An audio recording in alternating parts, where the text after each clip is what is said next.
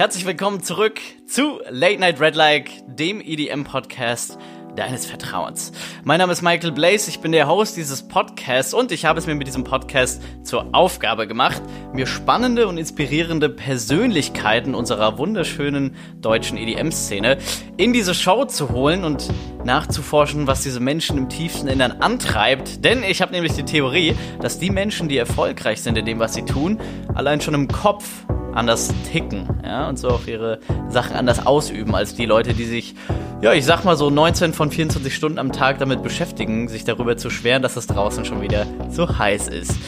Und ja, ich würde mich sehr freuen, wenn du weiter mit mir kommst auf diese Reise hier im Podcast. Wenn du also selbst vielleicht DJ bist oder Produzent, interessiert im Musikbusiness oder einfach Bock hast, einen Podcast mal mit neuen Gefilden dir anzuhören, dann würde ich mich da sehr darüber freuen, wie gesagt. Und die Reise, die geht weiter mit einem Special, denn dieses Mal habe ich nicht jemanden über Skype im Interview, sondern live vor mir. Den Vescu! Genau, den Vescu.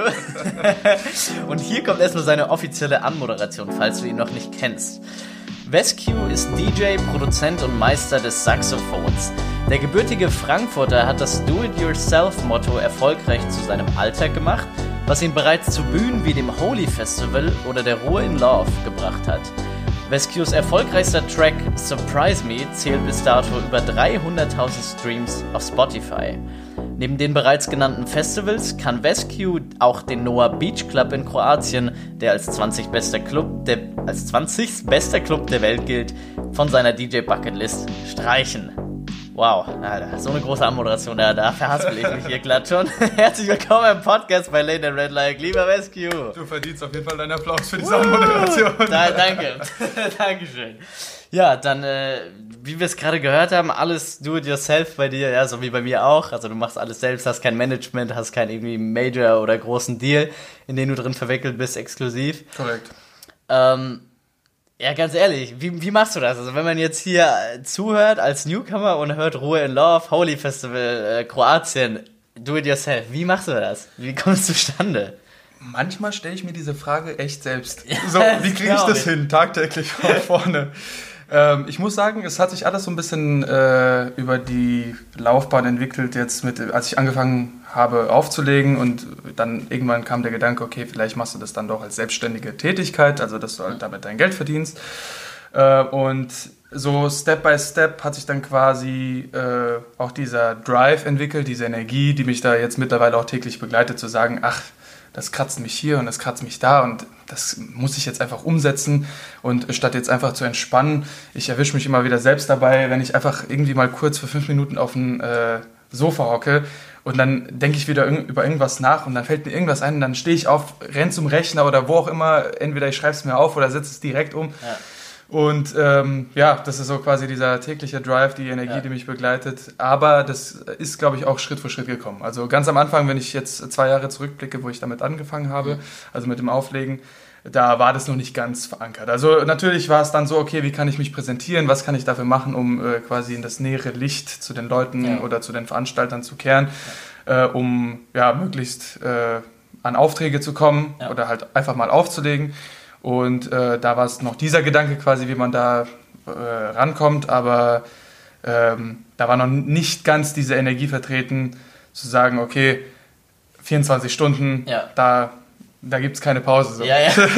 Also kurz 2 Fragen dazu, die ich ziemlich interessant fand. Die erste, du hast ja gesagt, in der Selbstständigkeit machst du das jetzt auch, ja? Genau. Also du lebst quasi eigentlich den Albtraum aller Eltern. Also du lebst davon, Musik zu machen gerade. Genau, nur dass es kein Albtraum für meine Eltern ist, sondern tatsächlich waren meine Eltern stetig dahinter. Ach, krass, also sie haben mich durchgehend unterstützt und sie haben mir sozusagen auch das Handwerk in die Hand gelegt.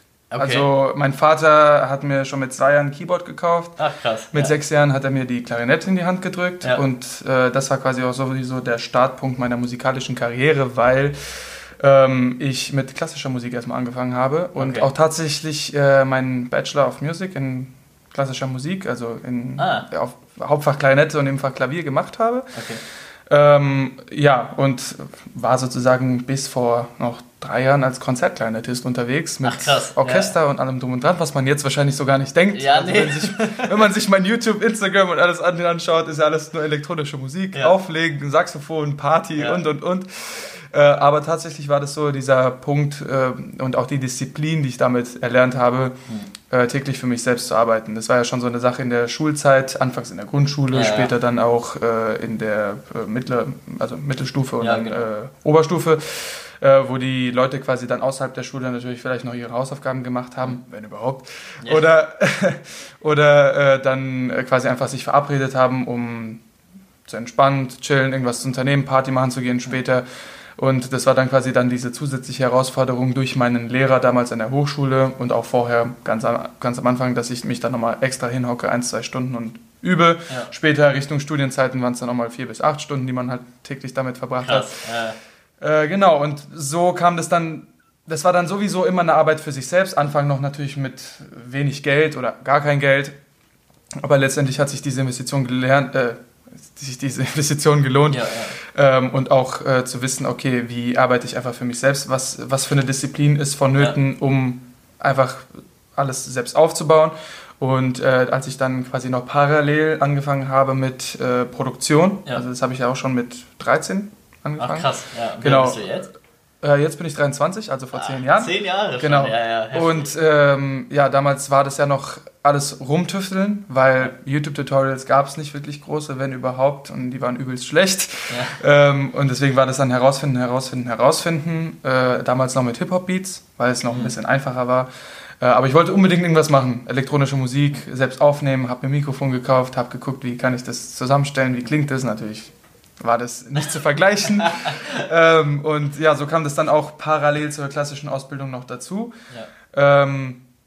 Ja, und ich denke mal schon allein von diesem ganzen Umfang, von dem, was ich jetzt gerade erzählt habe, ist ja so, dass meine Eltern mich von vornherein unterstützt haben bei dem Ganzen. Sie wollten, dass ich Musik mache, weil mein Vater eben auch vorher Berufsmusiker war. Okay. Und der kannte dieses Feeling einfach, was es ist, tatsächlich auf der Bühne zu sein und die Leute einfach zu unterhalten und für gute Laune zu sorgen. Ja. Und das wollte er mir einfach weitergeben. Okay. Mein Onkel ist auch tätig als Kontrabassist, auch im großen Orchester in Beirut. Krass. Und also wir kommen schon fast aus...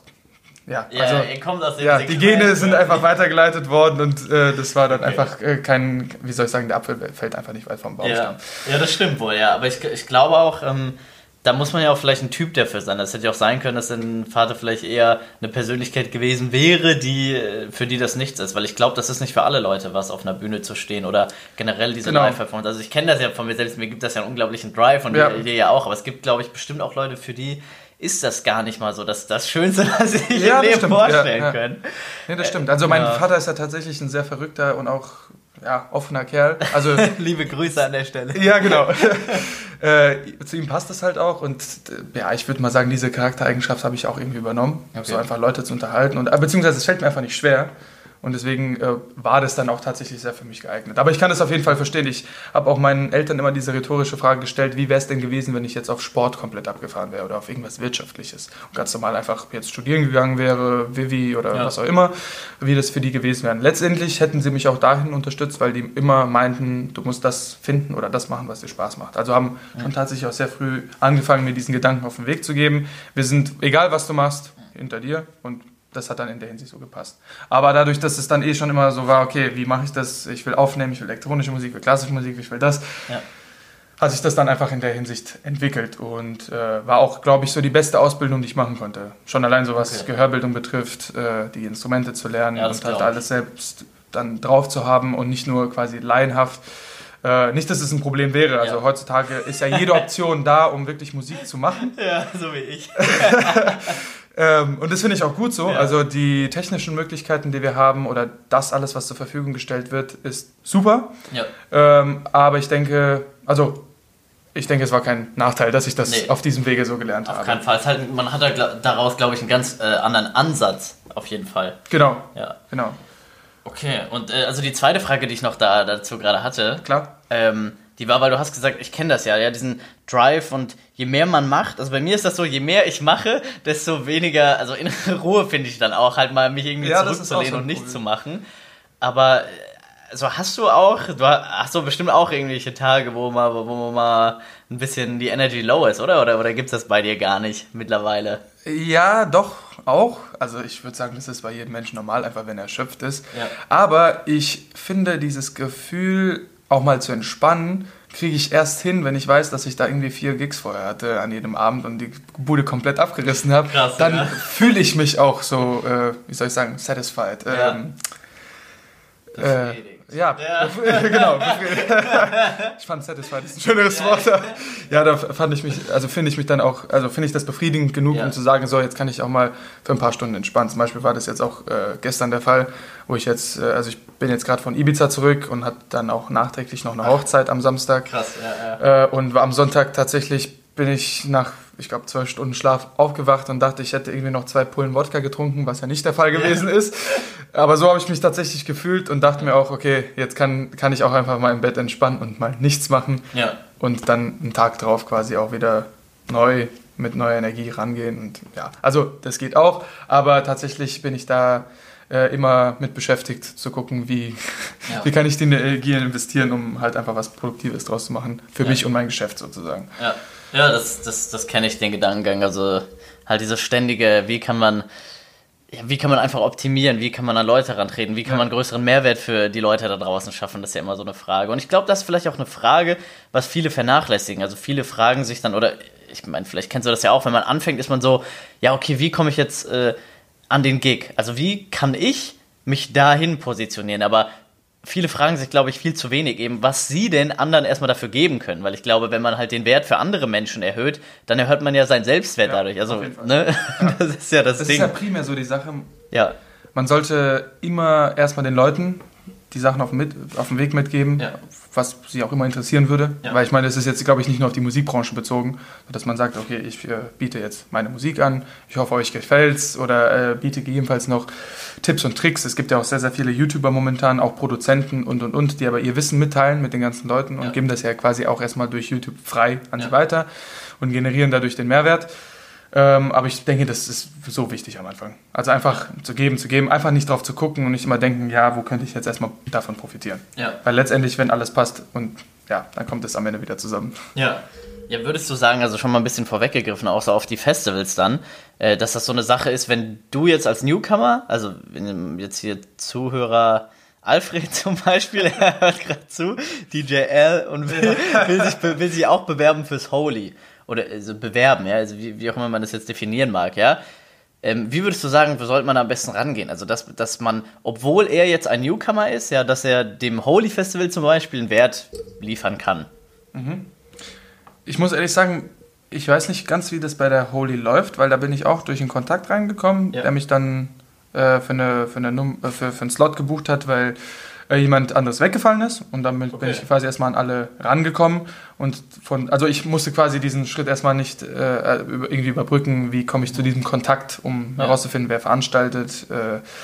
Also der Kontakt ist quasi zu dir gekommen schon. Sozusagen, ja, durch einen Kollegen, der da bereits aufgelegt hat und hat gesagt, hier, pass mal auf, ich habe noch, also hat dem Veranstalter erstmal gesagt, hier, pass auf, ich habe noch einen DJ, einen Local DJ aus Frankfurt, das war ja damals für die Holy Offenbach. Ja. Wie wird's denn aussehen? Und der hat sich dann quasi direkt bei mir gemeldet. Das war auch ein sehr, sehr spontaner Einsatz. Und da bin ich quasi erstmal rangekommen. Aber es gibt ja, ich würde mal auch sagen, genug Festivals, wo man erstmals als Promoter arbeitet. Sozusagen, auch wenn man jetzt DJ ist und man will jetzt auflegen, dass man trotzdem erstmal dafür sorgen sollte, okay, wie kann ich dem Veranstalter jetzt anbieten, dass ich jetzt entweder Leute ziehe oder noch irgendwas Zusätzliches für die Veranstaltung mache, sei es im Marketing oder generell, dass man das quasi erstmal anbietet, bevor man sich jetzt selbst hoch positioniert und sagt, ich möchte dafür auflegen.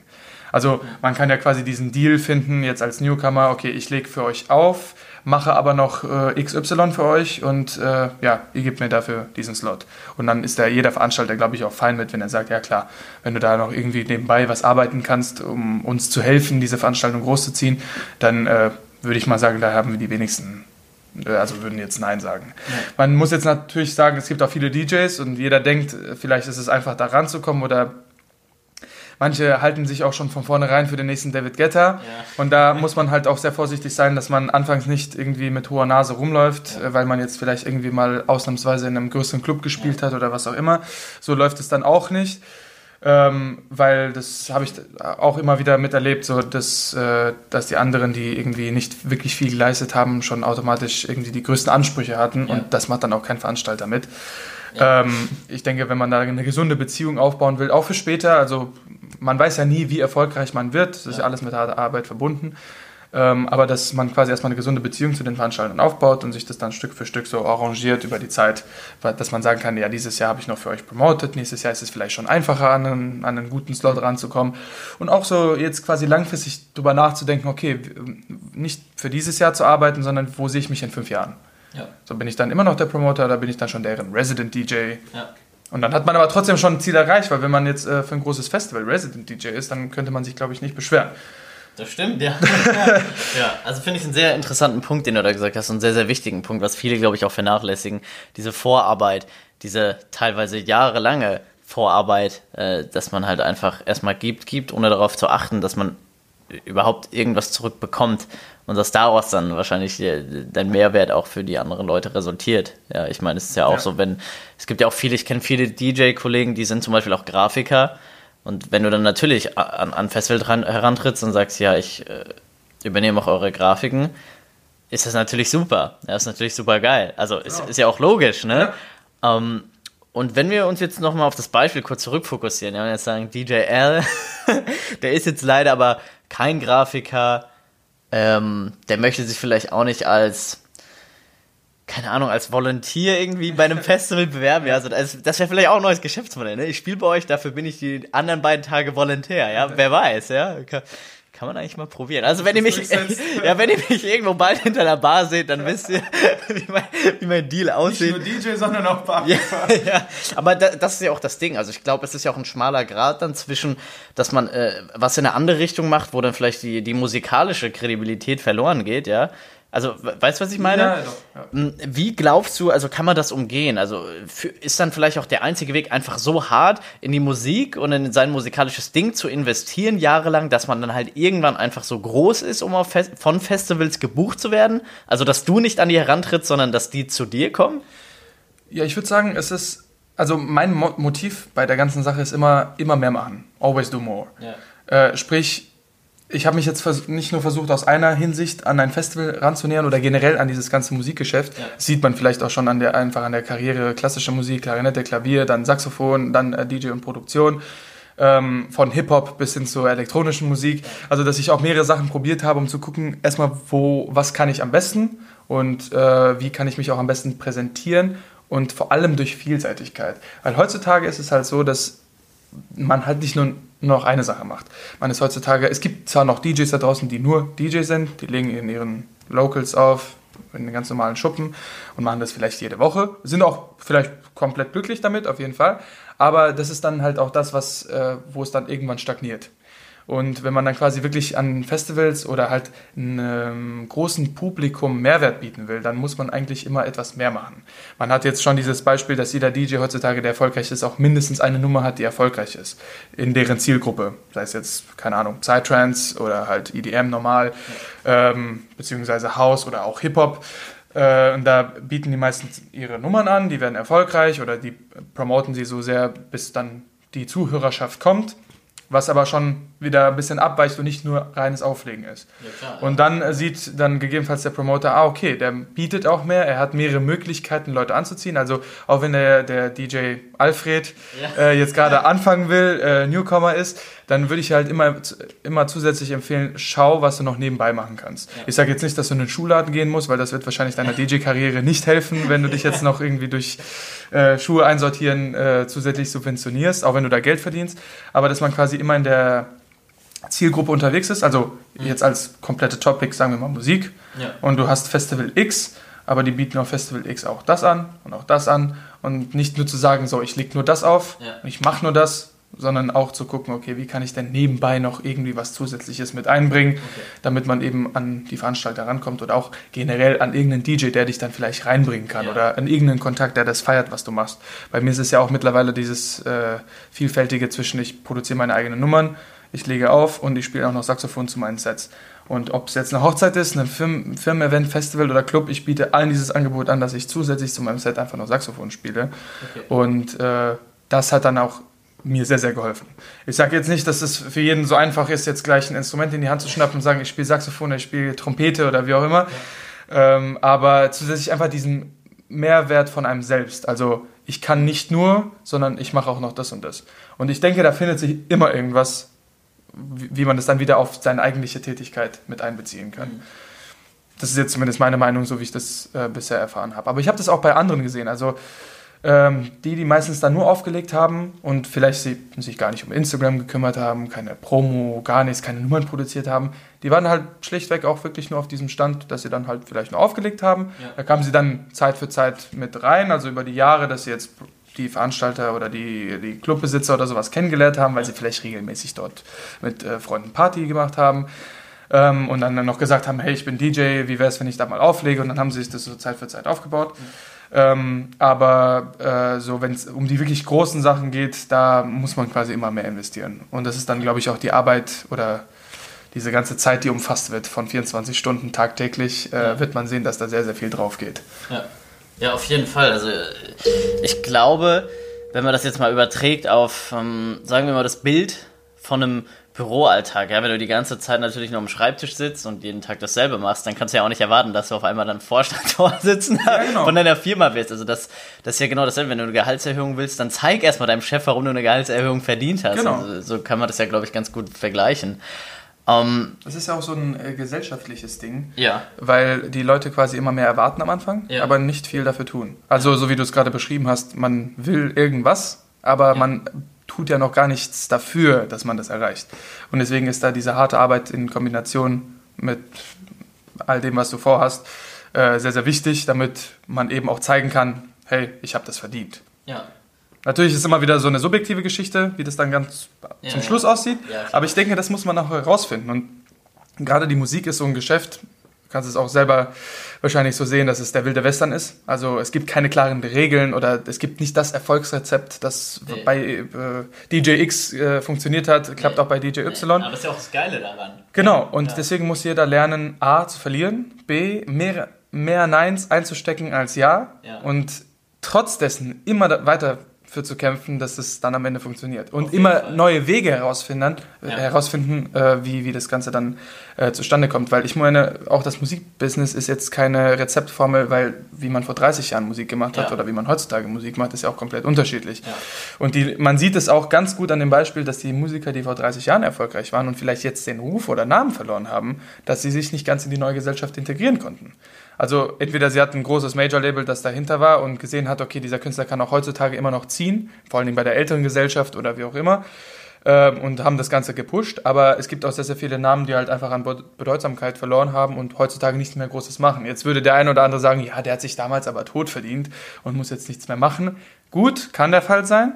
Aber ich denke, also ich persönlich will mit 50 oder 60 immer noch auf der Bühne stehen. Ja. Meinetwegen dort tot umkippen, wenn es sein muss. Ja.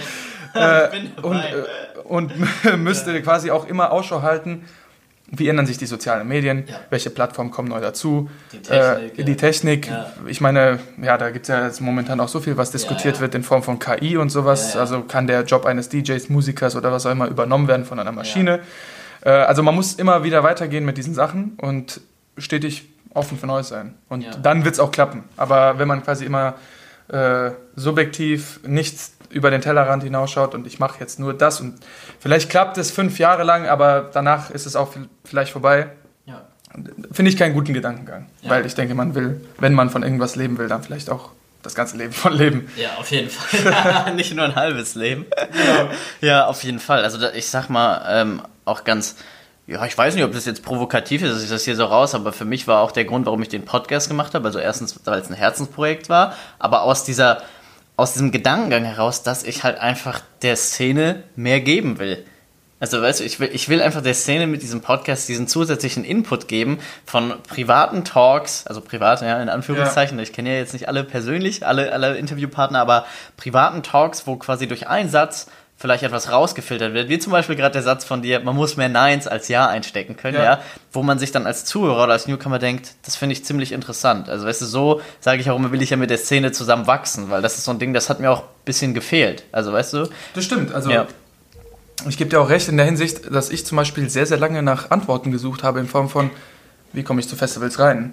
wen muss ich da kennenlernen oder was muss ich denn jetzt machen? Also natürlich sagt ja jeder, lande am besten eine Nummer 1-Hit in Deutschland oder weltweit und dann bist du gebucht. Klar, aber selbst da ist halt die Sache, es gibt ja mittlerweile so viele Lieder auf Spotify, wie kommt mein Lied richtig durch? Ja. Dann gibt's Künstler, die haben 20 Millionen Streams pro Track und die sind trotzdem nicht bekannt und haben auch keinen Festivalauftritt oder sonstiges. Wo ich mir dann denke, okay, wie funktioniert das Ganze? Und deswegen finde ich es absolut mega, dass du diesen Podcast machst, um einfach wirklich dem einen oder anderen Newcomer auch zu helfen, zu sagen, okay, was musst du auf dich nehmen, um diesen Weg zu gehen? Oder wenn du wirklich Bock hast, dass man nicht nur das Schöne daran sieht, zu sagen, okay, wenn man jetzt irgendwie gerade auf Ibiza ist oder wo auch immer ist, auf irgendeinem Festival mit der ganzen Menge im Hintergrund und alles wunderschön für Instagram, so wie das ja auch immer schön abgelichtet wird. Ja. Aber dass dahinter halt einfach so viel Arbeit steckt und auch so viel, ich sage jetzt nicht Trauer, das ist das falsche Wort, aber in der Hinsicht, dass man gut einstecken muss und auch, ich sage jetzt mal, vielleicht ein bisschen leiden muss, bis man dann so seine Zielgerade in Aussicht hat. Also einfach so eine Rüstung dafür aufzubauen, dass wenn jetzt jemand kommt und nee, das gefällt mir nicht oder nee, da kann ich jetzt nicht mitmachen oder nee, in deinem Projekt glaube ich nicht, dass du dir denkst, okay, gut, dann du nicht, aber hoffentlich ein anderer oder also man wird auf jeden Fall seine Leute erreichen, weil also, ja, daran glaube ich fest. Ja, daran glaube ich auch. Also es gibt immer jemanden, der an einen glaubt und an seine Sache. Und ich weiß nicht, wie das jetzt bei dir ist, weil du auch gesagt hast, mehr Neins einstecken als Ja zu dem ganzen Thema. Aber es gibt ja Leute, die nehmen sich, das ist ja auch verständlich, ja, in der menschlichen Psyche, dass man sich das dann vielleicht zu Herzen nimmt, ja, und da dann sagt, oh, okay, weiß ich jetzt nicht, mache ich alles richtig, ja, und vielleicht ein bisschen an sich selbst zweifeln. Aber bei mir ist mittlerweile echt, ich bekomme durch Absagen mittlerweile voll den Drive. Also ohne Witz, Nein geilt mich mittlerweile mehr an als ein Ja. Also, ein Ja ist das, einfach. Ja, genau, das hört sich so crazy an, aber Nein ist immer so, okay, gib mir ein paar Jahre Zeit und wir sehen uns. Da, wo du sagst, dass ich nie hinkommen werde. Also weißt du, was ich meine? Ist ja bei dir genauso so. Hätte dir jemand gesagt so, ja, oder hättest du jemand gesagt vor einem Jahr, ja, ich habe einen Track mit 300.000 Streams, also wie viele Leute hätten so gesagt, ja, nein. Also das sowieso, vor allen Dingen, die meisten haben ja schon bei mir, also da habe ich ja dieses Feeling schon kennengelernt, während der Oberstufe, Mittelstufe, so dass die Leute ja gesehen haben, okay, der geht ja nach Hause und übt jetzt noch extra und vor allen Dingen, du kannst dir das ja vorstellen, so, ja, der übt mit seiner Klarinette da, Thaddeus, bla bla bla und so weiter. Das ist ein Spitzname. Nee, das tatsächlich nicht, aber natürlich hat der ein oder andere immer mal wieder einen Scherz drüber gemacht. Also, und die Leute haben es in der Hinsicht nicht ernst genommen. Als ich dann angefangen habe, auch sogar durch klassische Musik Geld zu verdienen, war es dann auch schon so, als ob. So, wie ist denn das, ist nicht vorzustellen. Wobei ich auch mittlerweile irgendwie Statistiken gesehen habe, dass klassische Musik wieder so viele Verkäufe einnimmt und also generell auch wieder viel Geld mit klassischer Musik gemacht wird. Trotzdem für viele ein dünnes Eis ist, wo ich dann auch quasi versucht habe, diesen Übergang zur elektronischen Musik zu machen, um ein bisschen einfach vielseitiger zu fahren und falls irgendwas nicht klappt, dass ich dann noch ein anderes Standbein habe. Aber das mit dem Nein und man macht sich darüber lustig und so weiter, hat ja in der Zeit schon so angefangen. Weil letztendlich jeder hat ja irgendwo mal in der Grundschule oder was ein Instrument erlernt oder einfach mal ein bisschen rumgespielt und da war es ja quasi nichts Besonderes. Irgendwann haben sich die meisten aber davon verabschiedet, weil irgendwas anderes, cooler war oder ja, die haben irgendwas anderes gefunden, was denen halt mehr Spaß gemacht hat. Und bei mir ist es halt geblieben und dann war es halt für die meisten so irgendwie unverständlich, wie auch immer und konnten sich nicht wirklich vorstellen, dass ich dann quasi 100%ig in dieser Schiene fahren will und einfach nur Musik machen will. Okay. Und dann war das dann auch so im Freundeskreis, dass die meisten dann so gesagt haben, so als ob. So, und dann, als ich noch angefangen habe mit dem Auflegen und Künstlername suchen, dann der Vescu und dann, ja, DJ Vescu, sowas, was will der da jetzt machen, so großartig. Aber dann kam doch von dem einen oder anderen so, ja, und wie viel verdienst du? Und so, ja, läuft das gut? Und wie ist es? Und dann dachte ich mir so, aha, ja, okay, du, der noch nie ein Wort mit mir gewechselt hat, so plötzlich kommst du und fragst so, wie das funktioniert. Ja. Dann dachte ich mir auch schon so, okay, entweder, ja, ich scheine ein bisschen Aufmerksamkeit oder beziehungsweise die Leute scheinen ein bisschen neidisch zu sein oder ich mache alles richtig so. In der Hinsicht, dass die plötzlich anfangen, sich Gedanken über mein Gehalt zu machen. Oder ist ja auch vielleicht, das schwingt, glaube ich, mit einher, ne? Wenn man alles richtig macht, dass dann auf einmal sich... Das ist ja so die Sache. Also anfangs denkt man dann immer, wenn man diese Abneigung von den Leuten bekommt, so okay, scheint ja nicht so zu funktionieren. Ja, aber sie machen sich ja auch Gedanken. Aber sie machen sich dann Gedanken, oh, bei dem funktioniert's. Ja. Und da habe ich jetzt auch ein Beispiel von einer Freundin bekommen, die mit ihrem Arbeitskollegen gesprochen hat, also jetzt nach 2 Jahren, wo die ganze Sache auch funktioniert, und sie hat mit dem gesprochen und sie hat ja gesagt, sie verfolgt ja auch ein ähnliches Ziel und so weiter, will sich das auch ein bisschen aufbauen, und der Arbeitskollege hat sich natürlich auch wieder lustig gemacht in der Hinsicht, so nach dem Motto, es ist doch nicht vorzustellen, wie kann man denn langfristig davon leben und. Also einfach diese ganzen Ängste, die er versucht hat, auf sie zu übertragen. Und sie hat dann das Beispiel mit mir genannt, dass es bei mir wunderbar funktioniert, dass ich monatlich davon leben kann, beziehungsweise mein Jahresgehalt daraus habe, ganz normal, und einfach vollständig, selbstständig dabei bin und nichts anderes mache, also keinen Nebenjob noch haben muss, damit ich jetzt irgendwie leben kann und meine Sachen finanzieren kann. Und der war dann schon so angegriffen davon, dass er nur gehört hat, ich kann vollständig davon leben.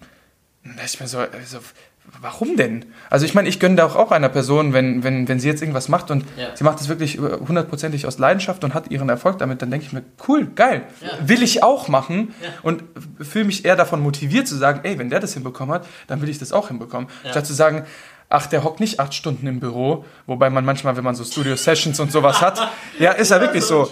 Wenn ich mal bedenke, manchmal ist man 24 Stunden im Studio und versucht auf irgendeine Idee zu kommen, um möglichst ein geiles Produkt zu erzielen, sieht da natürlich keiner. Ja. Und der hat sich dann davon angegriffen gefühlt, dass ich ja womöglich vielleicht sogar mehr verdiene als er, obwohl er mich nicht kennt, obwohl er kein Gehalt gehört hat und. Ja. Obwohl ich glaube, sie hat irgendwie ein Beispiel genannt oder was auch immer. Aber sie hat keinen Namen erwähnt und so weiter, fand ich auch mega cool, weil ich auch nicht möchte, dass es da quasi, wenn die Leute schon so über mich denken, will ich auch nicht, dass es die Informationen zu den falschen Leuten kommt. Ja, kann ich verstehen. Ja, und also generell mit dieser Abneigung, mit diesem Neid auch in der Szene, damit muss man, glaube ich, kämpfen.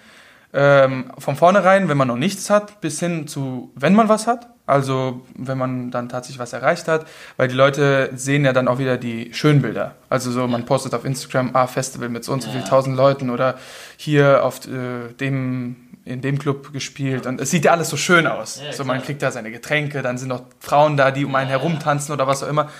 Aber bis man halt zu diesem Punkt kommt, muss man quasi erstmal sehr viel einstecken. Ja. Aber ich bin mir bewusst, jeder, der denkt, dass seine Leute in der Umgebung recht haben könnten, dass er es nicht schafft, irren sich, wenn man es dann einmal geschafft hat. Ja. Und deswegen muss man dafür kämpfen, dass man es schafft, um erstmal quasi auch vielleicht falsche Freunde oder Bekannte rauszufiltern, weil ich habe jetzt mittlerweile einen Freundeskreis um mich herum, nicht ein einziger kommentiert. Also so in der Hinsicht, es gibt keine Person, die nicht an meine Ziele glaubt. Und wenn ich denen auch sage, ey, ich kann diese Woche nicht oder ich kann nicht dorthin kommen, weil das und das ansteht, dann höre ich nicht so, ach, hör mir doch auf oder wie auch immer, sondern es ist so, ja, okay, falls das Verständnis, mach dein Ding, wir sehen uns dann nächste Woche oder so. Also, Das finde ich auch ein sehr, sehr, sehr wichtiges Thema, weil viele Leute, also natürlich kann ich auch verstehen, wenn nicht jeder jetzt schon sein höchstes Ziel oder seine höchste Passion oder so im Leben gefunden hat, aber das ist ein sehr wichtiges Thema, dass man da dann auch keine Abneigung von seinem engsten Umkreis bekommt, weil das gibt's ja auch sehr oft, oder das bekomme ich ja auch jetzt bei sehr vielen Leuten aus meinem eigenen Umkreis mit, die auch Erfolg haben schon, aber die halt wahnsinnig wie ein Irrer dafür schuften, und wenn die dann halt mal sagen, ja, Digga, ich kann jetzt nicht mit dir, keine Ahnung, Shisha rauchen oder so, weißt du, kriegen dann so Sachen entgegengebracht wie, oh, sorry, man ist jetzt zu fame, gell? Wirklich, also, und auch so ein Punkt, den du gerade gesagt hast, den ich super, super geil finde, hört auf, irgendwie Neid, euer eigenes Unglück oder so, auf andere Leute zu projizieren. Jeder arbeitet hart für seinen Scheiß. Ohne Witz, jeder arbeitet hart für seinen Scheiß, ich kenne das und ich war genauso. Ohne Witz, auf Instagram, wenn man diese ganzen schönen Bilder sieht und so, man denkt immer so, oh, der DJ, warum spielt der auf dem Festival? Ich habe doch mehr Spotify-Plays als der und die Leute haben mir gesagt, ich brauche nur Spotify-Plays, wieso spielt der da und ich nicht? Wieso hat der das verdient? Wieso habe ich das nicht verdient? Ja, und anstatt jetzt halt irgendwie mich die ganze Zeit weiter drüber abzufacken, habe ich Folgendes zum Beispiel, ich habe jetzt halt allen Leuten auf Instagram entfolgt, damit ich mich erstmal nicht mehr mit anderen vergleiche, weil das so ein Ding ist, Instagram, ich habe das gemerkt, so, ich habe mich halt die ganze Zeit nur durch das Scrollen mit irgendwelchen anderen Leuten verglichen und ich bin jetzt einfach zum Beispiel auch, da war einer dabei, wo ich mir auch mal dachte, Alter, wie kann es sein, dass der denn da spielt, weißt du, mit so einer niedrigeren Base als ich? Und anstatt mich weiter drüber abzufacken, habe ich ihn einfach mal angeschrieben und gefragt, ey, ich würde gerne mal mit dir in den Talk gehen. Der kommt jetzt wahrscheinlich auch in den Podcast. Okay. Ja, und also das ist so ein Ding. Ja, ich meine, was man immer draus macht, das ist ja, glaube ich, alles da, was man braucht. Und alles Wissen, was man braucht, um auch seine Ziele zu verwirklichen, kann man sich ja auch von anderen Leuten quasi, naja, nicht geben lassen. Man muss selbst dafür arbeiten. Man kann sich den Input geben lassen, ja, aber es ist ja seine eigene Entscheidung, ob man dann vielleicht mal auf jemanden zugeht und fragt, Alter, wie hast du das gemacht? Oder ob man halt sich drüber abfuckt und sagt, oh, also so eine Scheiße, so der kennt aber gar nicht mein Leben und mein Leben ist so dumm im Büro und mit meinen Kollegen und so. Ja, wer hat die denn ausgesucht? Du! Ich find's ja so witzig, dass wir die ganze Zeit diese Büroreferenz hier nehmen. Es gibt ja noch andere, schlimmere Jobs, aber... ja, das stimmt. Aber doch, ich kann das verstehen, weil heutzutage, wir sind ja in einer sehr modernen Zeit angekommen, wo viele Leute halt nur noch mit Computer und Laptop arbeiten und halt irgendwo sitzen die meiste Zeit. Und heutzutage wird ja ein Bürojob auch als rentensicherer Job und sowas angesehen, ja, dass man ja möglichst eine 8 Stunden pro Tag absolviert. Ja. Und wird aber natürlich auch von den Selbstständigen, also von uns in der Hinsicht, verteufelt, weil also die jetzt diese Energie haben und einfach nicht sitzen bleiben können und nicht nur diese eine Sache, ja, am Tag machen können, die verteufeln es ja, weil wir wollen ja mehr machen als das. Ja. Obwohl, ich finde, das ist auch nicht der richtige Weg, weil ich glaube, es gibt auch Leute, für die ist halt genau das Richtige. Weißt du, also man darf, glaube ich, den Leuten, also das ist für mich so das Wichtigste, du sollst in deinem Leben anderen Leuten nicht das wegnehmen, was sie richtig gerne machen würden. Weil ich bin mir sicher, es gibt so viele Menschen, die sitzen halt gerne einfach im Büro, die machen gerne halt die und die Sache, die arbeiten vielleicht gerne fürs Allgemeinwohl beim Bürgeramt, ja, aber mein Ding ist es nicht. Und ich fände es auch echt respektlos gegenüber diesem einen kurzen Leben, was wir haben, ja, mich dann da hinzusetzen, nur um die Kohle ranzuschaffen, damit ich davon leben kann. So, ich werde nicht sterben. Alter, weißt du, was soll denn am schlimmsten Fall passieren? Dann gehst du halt irgendwie in die Gastro arbeiten, kannst trotzdem 3.000 Euro im Monat machen. Also, weißt du, was ich meine? Ja, klar. Was soll denn passieren? Das ist aber so die Sache, wo ich dann auch eben, ich habe das Verständnis dafür, aber ich habe nicht das Verständnis dafür, dass man uns kein Verständnis widmet. Das ist ja die Sache, genauso. Weil wir haben ja genauso Möglichkeiten, davon zu leben und unser tägliches Einkommen davon zu gewinnen, ohne jetzt David Guetta zu sein, ohne jetzt Tiësto zu sein oder auf diesen großen... Weil das ist ja dieses Schaubild, was ich immer versuche, den Leuten zu veranschaulichen, wenn sie gerade am Anfang sind, ja, dass du musst nicht... ganz groß sein, um davon leben zu können. Ja. Du kannst einen ganz normalen Alltag haben, kannst normales Verdienst haben, kannst aber trotzdem das machen, was dir Spaß macht.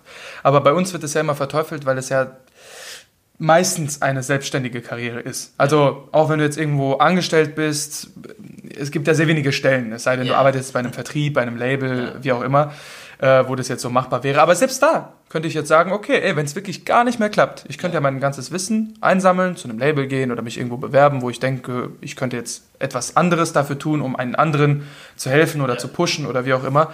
Und habe jetzt ganz normal meinen täglichen Bürojob, mache aber trotzdem noch etwas in dem Bereich, der mir Spaß macht. Ja. Und aber ich finde halt, wie gesagt, sehr, sehr ärgerlich, dass die Leute zu wenig Verständnis dafür haben oder letztendlich zu viel Neid haben, wenn sie dann sehen, dass es irgendwie erfolgreich wird. Uns gegenüber, also so generell der künstlerischen Schiene. Also ob du jetzt Kunst machst, Musik machst, Schauspiel machst oder sowas. Ja. Ich habe auch genug Kollegen und Kolleginnen, die jetzt zum Beispiel mit Schauspiel, Theater angefangen haben, die vorher vielleicht was Festes hatten, in Anführungsstrichen. Ja. Und dann war es erstmal so, wie, du gibst jetzt deine Stelle dafür auf, was soll das und so weiter. Aber das war einfach, die waren von diesem Drive überzeugt, das will ich machen einfach. Ja. Und dann habe ich denen auch das grüne Signal gegeben, du wirst dich dein Leben lang ärgern, wenn du das jetzt nicht ausgenutzt hast. Jetzt, wo du wirklich noch die Energie hast, bis zu deinen 30ern, bis zu deinen 40ern, das alles zu investieren. Ja. Und dann machen sich natürlich die Leute immer viel zu sehr Gedanken und wie sieht es denn aus mit Familie und allem drum und dran. Ja, ja. Aber ich sage immer, ich möchte nicht meinem Sohn eine negative Energie weitergeben. Ja. Deswegen reiße ich mir jetzt lieber... Also weißt du schon, dass es ein Sohn wird? Meinem Sohn oder meiner Tochter? Nee, generell einfach, ja, ich wollte meinen Kindern sagen eigentlich. Ich will meinen Kindern, egal was sie machen wollen in ihrem Leben, irgendwann mal später, will ich trotzdem nicht dieses negative Karma fast schon weitergeben. Ja. Zu sagen, ja, ich hätte gemacht, aber ich war zu ängstlich. Ja.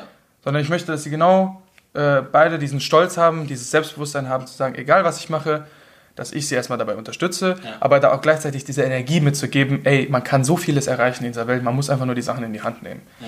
Und einfach dieses Verständnis zu entwickeln. Weil ich habe ja Respekt vor jeder Industrie. Ob du jetzt im Bau arbeitest oder ob du jetzt im Büro arbeitest, ob du jetzt in der Gastro arbeitest, ich weiß, wie hart es ist. Ich weiß, dass es auch anstrengend sein kann, dass du dich verletzen kannst. Und jeder macht das für seine Familie, für Leute, die krank sind in ihrer Umgebung. Es gibt zwangsläufig so viele Sachen, wofür man kämpfen kann. Und ich bin glücklich, dass wir jetzt diese Möglichkeit haben, das zu machen, was wir machen.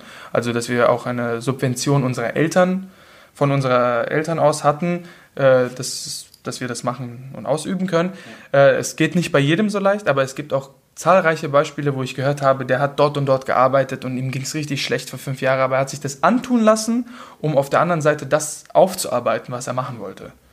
Und dann denke ich mir, wunderbar, aber er hat diese 5 Jahre lang nicht geheult oder 10 Jahre lang, wie auch immer das gedauert hat. Und dann war er irgendwo tätig und hat überhaupt keinen Spaß gemacht, jeder hat sich lustig gemacht. Ich habe jetzt eigentlich keine konkrete Story, aber man hört sowas eigentlich immer wieder.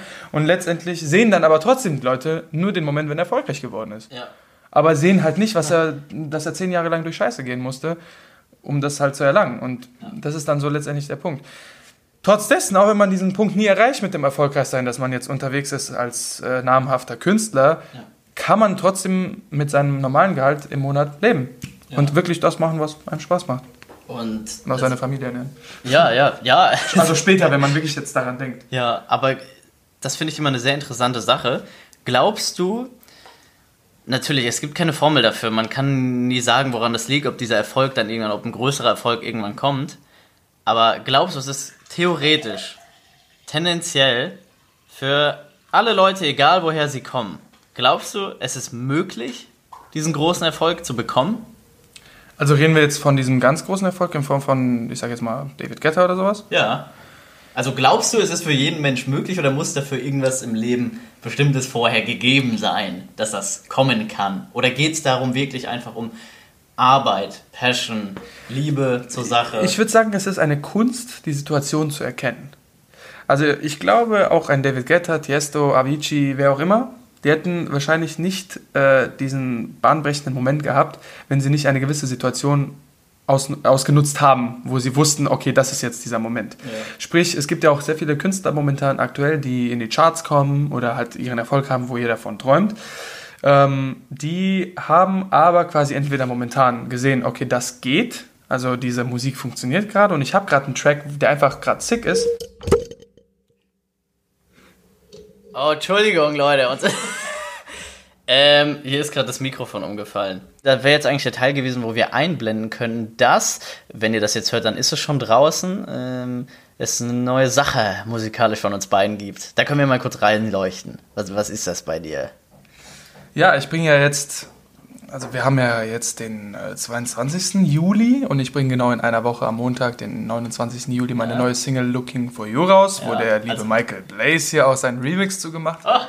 Also es erscheint als ganzes Bundle und ich bin schon mega gespannt, weil das Projekt, daran haben wir auch sehr, sehr lange gearbeitet.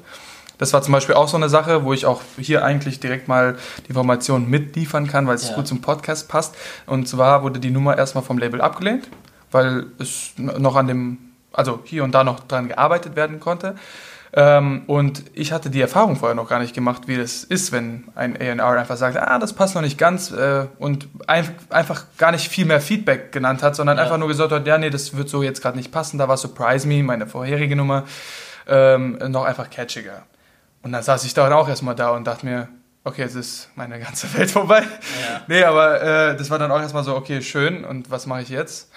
Wobei ich ja vorhatte, quasi auch direkt im Nachschub mit dem nächsten Projekt ranzugehen. Und dann haben wir jetzt auch, also anfangs November 2018, also direkt nachdem Surprise Me rausgekommen ist, habe ich mich mit dem Sänger John Wright getroffen und haben an dieser Nummer gearbeitet, haben 3 Monate lang daran gearbeitet, bis der erste Master erschienen ist, den ich ans Label gesendet habe. Und dann war im Februar 2019 die Absage. Genau, habe dann weitere 2 Monate dran gearbeitet, in der Hinsicht, dass ich erstmal den Beat, also das Instrumental, perfektioniert habe. Und dann haben wir uns tatsächlich nochmal in Leipzig also ich komme ja aus Frankfurt, und wir haben uns in Leipzig beim John zu Hause getroffen. Im Kleiderschrank ist wie ein Studio optimiert, dass es möglichst viel, wenig Reflexionen gibt. Ja. Und haben dann dort komplett die Topline neu eingesungen, die Lyrics neu eingesungen, uns da in 24 Stunden die Haare komplett ausgerissen. Auch da überhaupt keine Pause drin gehabt. Ich habe ihm auch irgendwann gesagt, komm, lass uns was zu essen bestellen. Meine Hand zittert hier schon. Und haben uns da hingehockt, haben die Nummer aber tatsächlich nochmal in der Hinsicht komplett neu rausgehauen und haben es ans Label geschickt und einen Tag später haben sie auch sofort gesagt, ja, das geht raus. Perfekt, ist auch eine coole Nummer geworden. Also wenn ihr das jetzt hört, dann ist es ja schon draußen. Ja, dann hört die Nummer euch gerne an. Looking for You. Aber da will ich auch quasi nochmal dazu beitragen, dass auch das auch wenn man schon drinne ist, auch wenn man schon Musik produzieren kann oder gegebenenfalls noch mehr, das ist auch wieder so ein Prozedere, man muss immer dranbleiben und wir haben jetzt letztlich bis dann, was waren das, November bis April, als es dann final fertig war mit dem letzten Master, sind ja dann auch wieder 5 Monate. Ja. Also 5 Monate straight dran gearbeitet. Für einen Track. Für einen Track. So, und das muss man sich jetzt ausmalen, wenn man mehr releasen will oder ein ganzes Album auf den Markt bringen will und. Ja. Ja. Ja, dann gebt uns auch gerne dazu Feedback. Wenn die Leute dir Feedback geben wollen, wo können sie dir denn schreiben am besten zu der Nummer? Also prinzipiell bin ich ganz einfach über Instagram erreichbar, also einfach in die DMs sliden und einfach mal eine Nachricht hinterlassen oder gerne auch unter dem YouTube-Video, also wir haben ja noch ein Musikvideo zu dem Song gedreht, da kann man auch gerne eine Nachricht unterschreiben, wie ihr das Video dann und halt unter anderem auch den Track, wie ihr den findet. Okay, cool, ja, dann kommen wir nochmal auf den Punkt zurück, der leider unterbrochen wurde durch den Abfall des Mikros, sorry nochmal an der Stelle. Und zwar hast du gerade darüber gesprochen, dass die großen Künstler, weil ich ja gefragt hatte, ob das theoretisch für jeden Mensch möglich ist, so etwas zu erreichen, ja, vom Erfolg her, ob, also da hast du gesagt, ob das nicht vielleicht daran liegt, dass sie die Gunst der Stunde erkannt haben. Kannst du da nochmal ein bisschen drauf leuchten, also dass Leute vielleicht die Gunst der Stunde erkennen, dass gerade etwas funktioniert, ja, was dann musikalisch umsetzbar ist für jemand anderen. Also, dass die anderen auch dafür hart gearbeitet haben, ist ja klar. Ja. Also David Guetta, soweit ich weiß, hat ja auch vorher richtig viele Partys in Südfrankreich organisiert und hat sich ja damit auch als Promoter quasi einen Namen aufgebaut, wenn wir schon bei dem Thema von vorhin waren. Und die haben ja auch sehr, sehr viel dafür gemacht. Es sind ja auch schon alte Hasen im Geschäft, also die haben ja auch erstmal lange gebraucht, bis sie da überhaupt den ersten Namen bekommen haben und dann auf größeren Gigs gespielt haben. Und haben sich aber eine ganz wichtige Sache dadurch erarbeitet, und zwar Momentum. Und das ist so eine, das merke ich auch immer wieder bei mir, wenn ich eine Arbeitsphase hatte und anfangs bei nichts stand, und das kommt auch immer wieder aufs Neue zurück. Also man, wie soll ich sagen, mit jeder Projektphase beginnt man quasi wieder bei Null. Ja, ich kenne das ja. Manchmal ist man dann auch echt so, wenn man was Neues fertig hat. Also zumindest geht es mir so, ist dann so ein bisschen so eine Ernüchterung auch. So, ich habe jetzt einen neuen Track fertig und da bin ich komplett dran.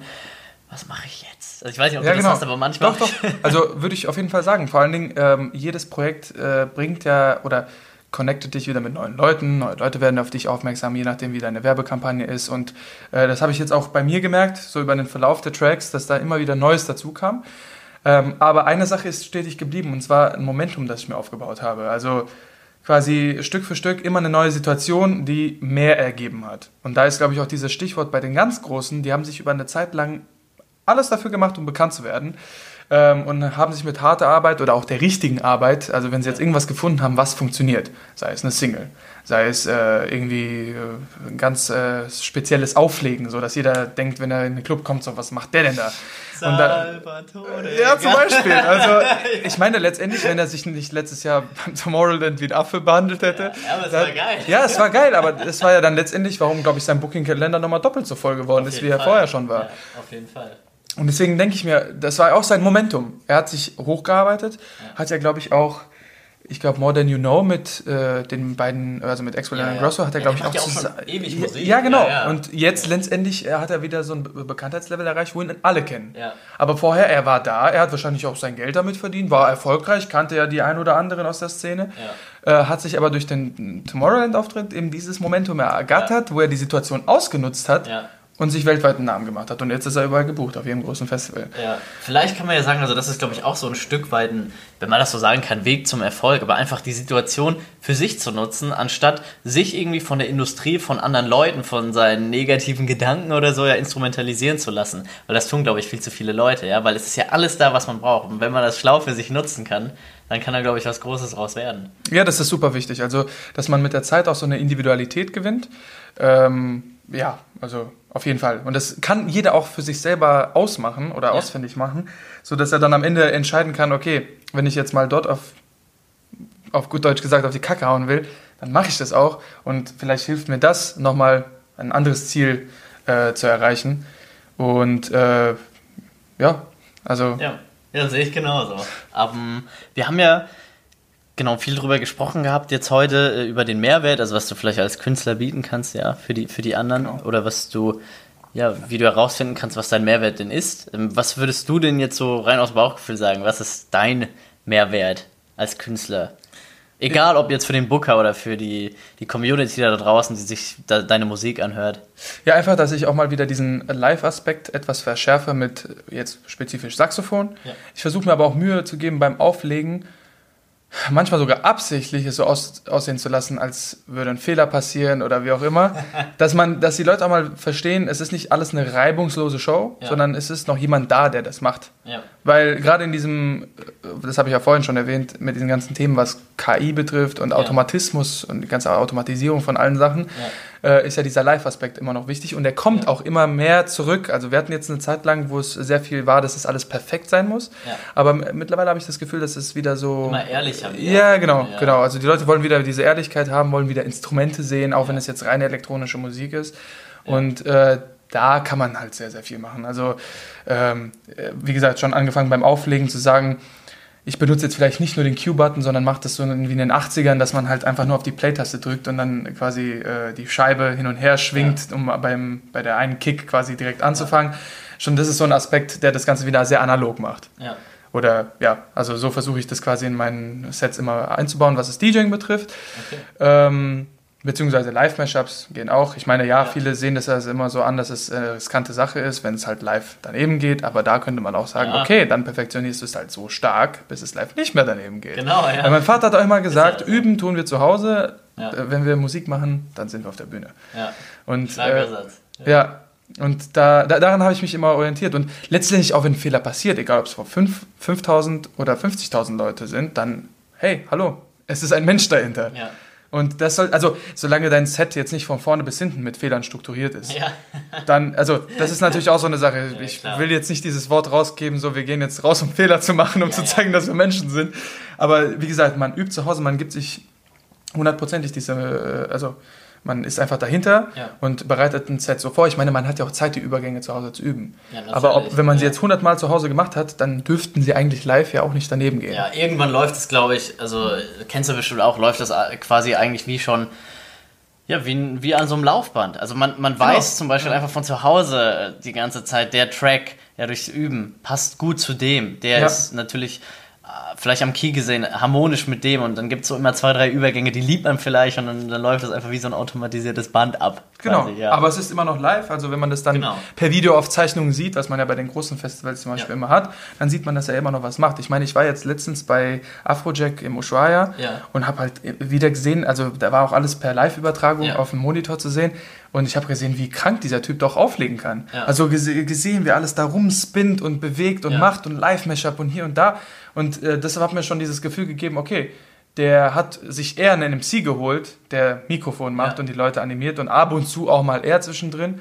Ja. Aber er konzentriert sich dann wirklich aufs Auflegen und will eine garantierte geile Show abliefern. Krass, und das fand ich halt mega.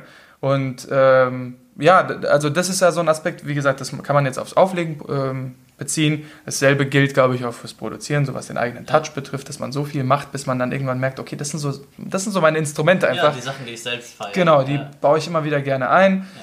Ja. Genauso wie dann halt, wenn du die Möglichkeit hast, ein Instrument zu lernen oder irgendwas auch live-technisches zu machen, in Form von, es gibt ja live, nicht Mischpulte, sondern die von Akai zum Beispiel, die...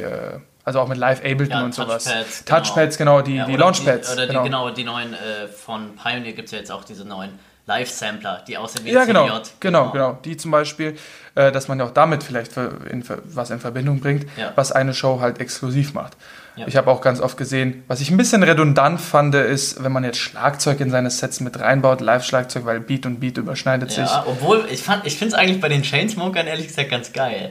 Also, dass es auf jeden Fall was hat, jeden Fall. Aber ich verstehe, was du meinst. Ja. Das ist halt, also es geht nur so, zum Beispiel, wenn du jetzt halt das habe ich jetzt zum Beispiel auch in Ibiza gemacht, wir haben jetzt Tech House, und also bringst du noch Saxophon ein, also wir haben mit Tech House mit wenig Vocals und dann kommt ein Instrument, was ja Vocal unterstützt in denselben Frequenzen unterwegs ist wie ein Vocal, dann unterstützt es, man hat dann so quasi ist alles komplementär. Ja. Wenn man jetzt aber, wie gesagt, eine Kick hat und Kick, und wenn die nicht so ganz sitzt, dann wird da an den Kick so ein bisschen abphrasiert erscheint dann. Also ich finde es nicht das Beste. Man kann es machen. Ich würde auch niemanden da hindern, das zu machen. Es ist jetzt auch einfach nur meine subjektive Meinung. Aber es gibt ja, wenn man da Instrumente mit einbauen kann, von Blockflöte bis hin zu Live-Pads, wie jetzt von Pioneer oder alles, was wir erwähnt haben, dann sollte man das auf jeden Fall machen. Also ich finde es nicht schlecht, weil, wie gesagt, dieses Live-Element, das kommt immer wieder und ist bei den Leuten auch verstärkt da. Ich habe das jetzt zum Beispiel auch beim letzten Festival gemerkt, wo ich mein Saxophon versteckt neben mir hatte und ich habe es auch noch ganz normal aufgelegt, aber dann irgendwann kam dann der Übergang und dann bin ich dann quasi vom Tisch, also habe mich noch unterm Tisch versteckt, um kurz das Saxophon anzulegen. Und dann bin ich dann hochgesprungen und dann die Leute sofort aufgeschrien, oh, er hat ja noch ein Saxophon dabei. Geil. Und genau, und ich denke mal, wenn man sowas schafft, einfach die Menge immer wieder mit neuen Sachen mitzuziehen, dann macht man sich auch, glaube ich, die Arbeit auch automatisch einfacher. Ja, ich glaube, bei mir ist auch das Ding, was vielleicht viele Leute, ich würde nicht sagen vernachlässigen, jeder ist nicht so der extrovertierte Typ auch, aber für mich ist sehr wichtig, ich will es jetzt nicht Instrument nennen, aber die Menschen mit so einzubinden, zu benutzen, weißt? Also ich kann ja jetzt, ich habe zwar mal 4 Jahre Gitarre gespielt, und würde ich mich wieder reinfuchsen, dann könnte ich das auch wahrscheinlich live, so San-Holo-mäßig vielleicht, aber für mich ist das Ding, es ist halt sehr wichtig, so für die Leute einfach dieses Kompletterlebnis zu beschaffen, die einzubeziehen, also den Leuten weiß zu machen und wirklich fühlen zu lassen, dass die Party ja nur da ist wegen denen. Also gibt's halt die Leute nicht, gibt's die Bühne nicht, gibt's uns DJs nicht, kommt ja alles von den Leuten. So. Und das wieder zurückzugeben und dann die Energy von denen zurückzuführen auf einen selbst, das ist für mich, glaube ich, sehr, sehr wichtig. Und da hat jeder auch so sein eigenes Ding. Und so wie du das halt hast mit dem Saxophon, was ja auch, wie gesagt, das ist ja ein geiler Effekt, wenn dich auch jetzt jemand nicht kennt, und dann fetzt er dann noch ein Saxophon über den Track, man denkt sich, Hammer.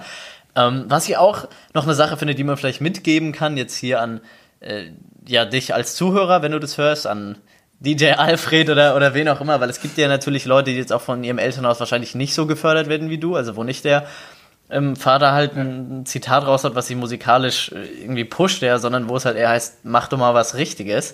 Würdest du den Leuten trotzdem raten, also fernab von dem Rat von ihren Eltern, also ohne, dass wir hier jetzt in Bildungsauftritt verschwören wollen, aber dass die Leute einfach machen sollten, was sie wirklich wollen? Auf jeden Fall. Also ich bin ja, wie gesagt, ich versuche ja immer objektiv auf die ganze Sache zu blicken, also auch ein Verständnis dafür zu entwickeln, nicht nur, hey, ich bin Musiker, das, was ich mache, ist richtig, das, was alle anderen machen, ist falsch. Bin ich überhaupt kein Fan von. Ich toleriere ja jede Meinung und ich finde es auch gut so. Also deswegen werden wir Menschen auch nicht Menschen und jeder sollte das unterstützen, was sein Herz wirklich begehrt. Deswegen ist es halt auch immer eine sehr schwierige Sache, bezogen auf das Bildungssystem, also jetzt hier, ich spreche mal für Deutschland. Jetzt wird das Ganze groß. Also ich habe mir schon sehr, sehr viele Gedanken gemacht, weil, ich meine, ich war ja quasi mittendrin. Ich habe teilweise auch mal eine Sitzung gehabt mit Oberstufenleiter und meine Eltern und der Oberstufenleiter hat meinen Eltern gesagt, dass ihr Sohn sich vielleicht mal was Richtiges suchen sollte. Und da hat es ja schon angefangen, wo ich mir gesagt habe, so, boah, da könnte ich ja richtig ausrasten. Und deine Eltern wollen es. Genau. Deswegen, also quasi das Ganze auch mal aus der pädagogischen Seite zu betrachten, wo dann wirklich, statt dass der Pädagoge sich nicht in das Leben von der Familie einmischt und sagt, hey, macht das, nutzt das aus. Wir sind hier in Deutschland, wir haben alle Möglichkeiten oder er hat ein Talent und er macht das gerne. Warum ihn nicht fördern? Zu sagen, er soll bitte was anderes machen, weil es ja einfach einfacher Hand zu haben ist, als jetzt, wenn er jetzt ganz normal seine schulische Laufbahn macht, dann was ganz Normales studiert, was es schon Ewigkeiten gibt und. Da habe ich mir dann im Nachhinein auch Gedanken gemacht, so, warum ist das so? Warum gibt es Eltern, die ihre Kinder nicht fördern? Also quasi dahinter stehen. Weil ich meine, ich komme jetzt auch aus keinem reichen Familienhaushalt, wo man sich denken könnte, ja gut, dann kriegt er halt alles hinten reingeschoben und kann das alles machen. Letztendlich haben meine Eltern auch dafür gekämpft, dass ich mir die erste Klarinette holen konnte, dann ein Klavier holen konnte, als ich das im Verlauf des Studiums machen musste und so weiter. Deswegen verstehe ich dann manchmal nicht, warum machen das auch nicht andere Eltern so für ihre Kinder. Wie gesagt, das muss gar nicht auf die Musik bezogen sein, sondern kann auf alles andere sein. Es gibt ja viele, die jetzt banal auch, die wollten Medizin machen, aber ihre Eltern waren einfach Juristen und haben gesagt, nein, du musst Jura machen, aber sie wären gute Ärzte geworden, weißt du? Und mussten dann Jura machen und dann haben sie gesagt, ich habe das gemacht, weil meine Eltern das so wollten. Also das auch frühzeitig zu erkennen, wo man teilweise den Eltern auch noch wirklich den Rücken zeigt, ja, irgendwann zu sagen, nee, ich muss das machen, was ich mache, weil das ist mein Leben, ja, und ich muss dieses Leben in meiner Haut für die nächsten 50, 60, 100 Jahre leben ja, und nicht das Leben meiner Eltern. Ja, und das ist halt die Sache. Und daher würde ich sagen, auf jeden Fall das Ziel verfolgen. Also wenn ihr da draußen irgendwas habt, was ihr wirklich gerne macht, sei es Musik, Schauspiel, was auch immer, dann auf jeden Fall unbedingt verfolgen. Auch wenn man am Anfang denkt, ja, aber ich habe doch gar kein Talent dafür und es gibt so viele da draußen, es gibt immer eine Lücke für irgendjemanden. Ja. Es gibt immer etwas Neues, es gibt immer eine Lücke. Ich würde es auf jeden Fall beherzigen und ich finde es auch gut, also wenn man diese Motivation erstmal, die da eine große ja, Rolle spielt, den anderen mitgibt. Ja. Weißt du, wie gesagt, man muss dann auf die Nase fallen, man muss schlechte Erfahrungen machen, man muss gute Erfahrungen machen, das gehört ja alles dazu. Aber das kann man ja auch auf jede andere Lebenssituation beziehen. Also nur weil es bei uns nichts Sicheres ist oder wie auch immer mit der Musik, du kannst auch heute auf morgen in deinen Bürojob gehen und vom Chef gefeuert werden, weil diese Stelle nicht mehr nötig ist. Ja. So, ja, und deine Firma kann verkauft werden. Oder, genau, einfach so. Und genau, du bist schon irgendwie in deinen 40ern. Ja. Genau. Werde ich noch behalten, ist die Frage. Ich bin ja der Meinung, dass... habe ich mal irgendwann gelesen, dass irgendein Physiker aus Österreich das gesagt ja, hat, weil die Leute sich immer so Gedanken machen über Klimawandel, ja, Erderwärmung und so weiter und so fort. Wir Menschen, genauso wie die Erde, entwickeln uns weiter. Ja. Deswegen, wenn es in 30 Jahren keine Weinfelder mehr gibt und wir keinen Wein mehr trinken können aufgrund der Vegetation, dann ist das halt so. Es gab mal eine Eiszeit, es kommt vielleicht wieder eine Eiszeit und so weiter und so fort. Ja. Wir sind ja ein wandelndes System, wir passen uns ja ständig an. Ja. Und das finde ich auch, das ist genauso mit der Musik, das ist genauso ja, mit der Karriere, wir müssen uns ständig weiterentwickeln. Wenn morgen Instagram gelöscht wird, ja, eine der größten Werbeplattformen, was machst ja, du dann? Hörst du dann auf mit deiner ja, Karriere? Ich würde mir da rausgehen und denken, okay, wie kann ich mich jetzt zum Affen machen ja, und mich woanders präsentieren, damit mich irgendein Veranstalter wieder findet ja, und mich für die Veranstaltung da bucht. Deswegen auf jeden Fall beherzigen, also immer nach dem eigenen Traum gehen, leben ja, und möglichst alles aufschnappen, was nur geht, mit den Leuten reden oder sich befassen in der Szene und letztlich umsetzen und die Leute, die halt einfach für diesen negativen Einfluss sorgen, den Rücken zeigen, sei es jetzt Freunde, Familie. Also manchmal ist es übelst schwer, das ja, kann ich mir nachvollziehen. Ich hatte jetzt glücklicherweise diese Situation nicht, ja, aber ich kann mir vorstellen, dass es in der einen oder anderen Situation sehr, sehr schwer sein kann. Ja. Aber ich glaube, wenn ich sie durchleben würde, dann würde ich es auch so machen. Ja, ja, das glaube ich auch. Also man sieht natürlich immer in seinem eigenen Leben dann erstmal auch nur das Schlechte.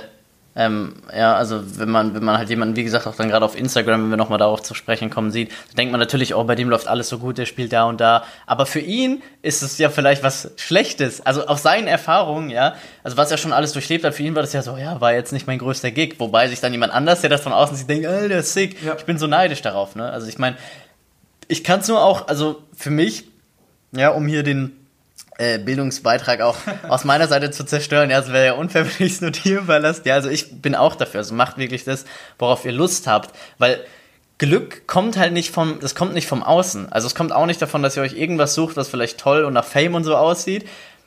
Das wird euch kein Glück bringen, sondern euch wird halt das Glück bringen, was ihr, wie du gesagt hast, 24 Stunden am Tag einfach machen wollt. Und bei mir war das auch so. Also meine Mama, wir kommen jetzt auch hier aus einer Familie, ja, die quasi schon immer verbeamtet war, auch früher als Lehrer, weißt du, die mal angestellt war. Es gab noch nie jemanden Selbstständigen, ja. Für meine Mama war zum Beispiel die Selbstständigkeit, also ja, sie kennt das ja gar nicht, ja, das Leben als Selbstständiger. Aber durch die ganzen Sachen, die darüber immer schlecht erzählt werden, war das für sie so der Tod, weißt du, so, oh mein Gott, so kann man doch nicht leben, weißt du. Und mittlerweile sieht sie halt so, dass auch ihr Sohn davon lebt und dass er sich außerhalb einer normalen 8 bis 17 Uhr Nachmittagszeit, ja, dass er sich in die Arbeit reinhängt, dass er am Wochenende arbeitet, dass er was dafür tut und sie ist ja auch glücklich und zufrieden damit. Ja, und ich habe meinen Abschluss bekommen halt in Musikbusiness und das Erste, was sie gesagt hatte, als ich das Diplom in der Hand gehalten hat, war, ich hätte niemals im Leben gedacht, dass man in sowas seinen Abschluss machen kann. Aber sie war trotzdem stolz auf mich. Also, ja, weißt du, was ich meine? Also, das ist auch so das Ding für dich als Zuhörer.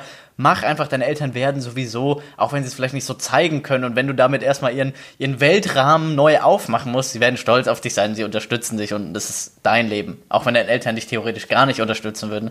Es ist dein Leben. So, und du hast es nur einmal, also verschwende es bitte nicht. Genau. Und ja, dann kommen wir jetzt zum Ende und da kommen wir jetzt zu einer Sache, die ich ja mit jedem mache und das ist die Mindmap, ja, heute die Vescu Mindmap. Das Ganze funktioniert so, ich lese dir Sätze vor, die einen Anfang haben, aber kein Ende und du darfst sie dann mit einem Satz beenden. Okay. Ja?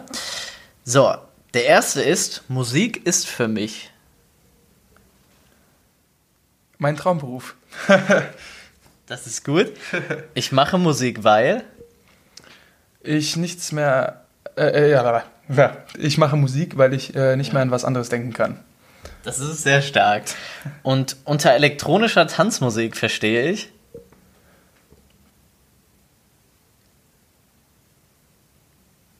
Gut, wenn du es jetzt so aufs Genre beziehst, könnte ich jetzt sagen House, Deep House und die ganzen Subgenres von elektronischer Tanzmusik. Aber so als off-topic und noch bezogen auf mich als Person, eine unglaubliche Energie. Ja, das sehe ich auf jeden Fall genauso. Dann ein kurzer Blick in die Glaskugel, haben wir auch schon ein bisschen drüber geredet. Der EDM-Markt wird in den nächsten 5 Jahren, also deiner Meinung nach, sehr stark zunehmen und Festivals bzw. diese Attraktion wird immer größer, so wie das jetzt schon in den letzten 10 Jahren oder über die letzten 10 Jahre sich aufgebaut hat. Alles, ja. Und das schönste Gefühl, das Musik jemals in mir ausgelöst hat, ist...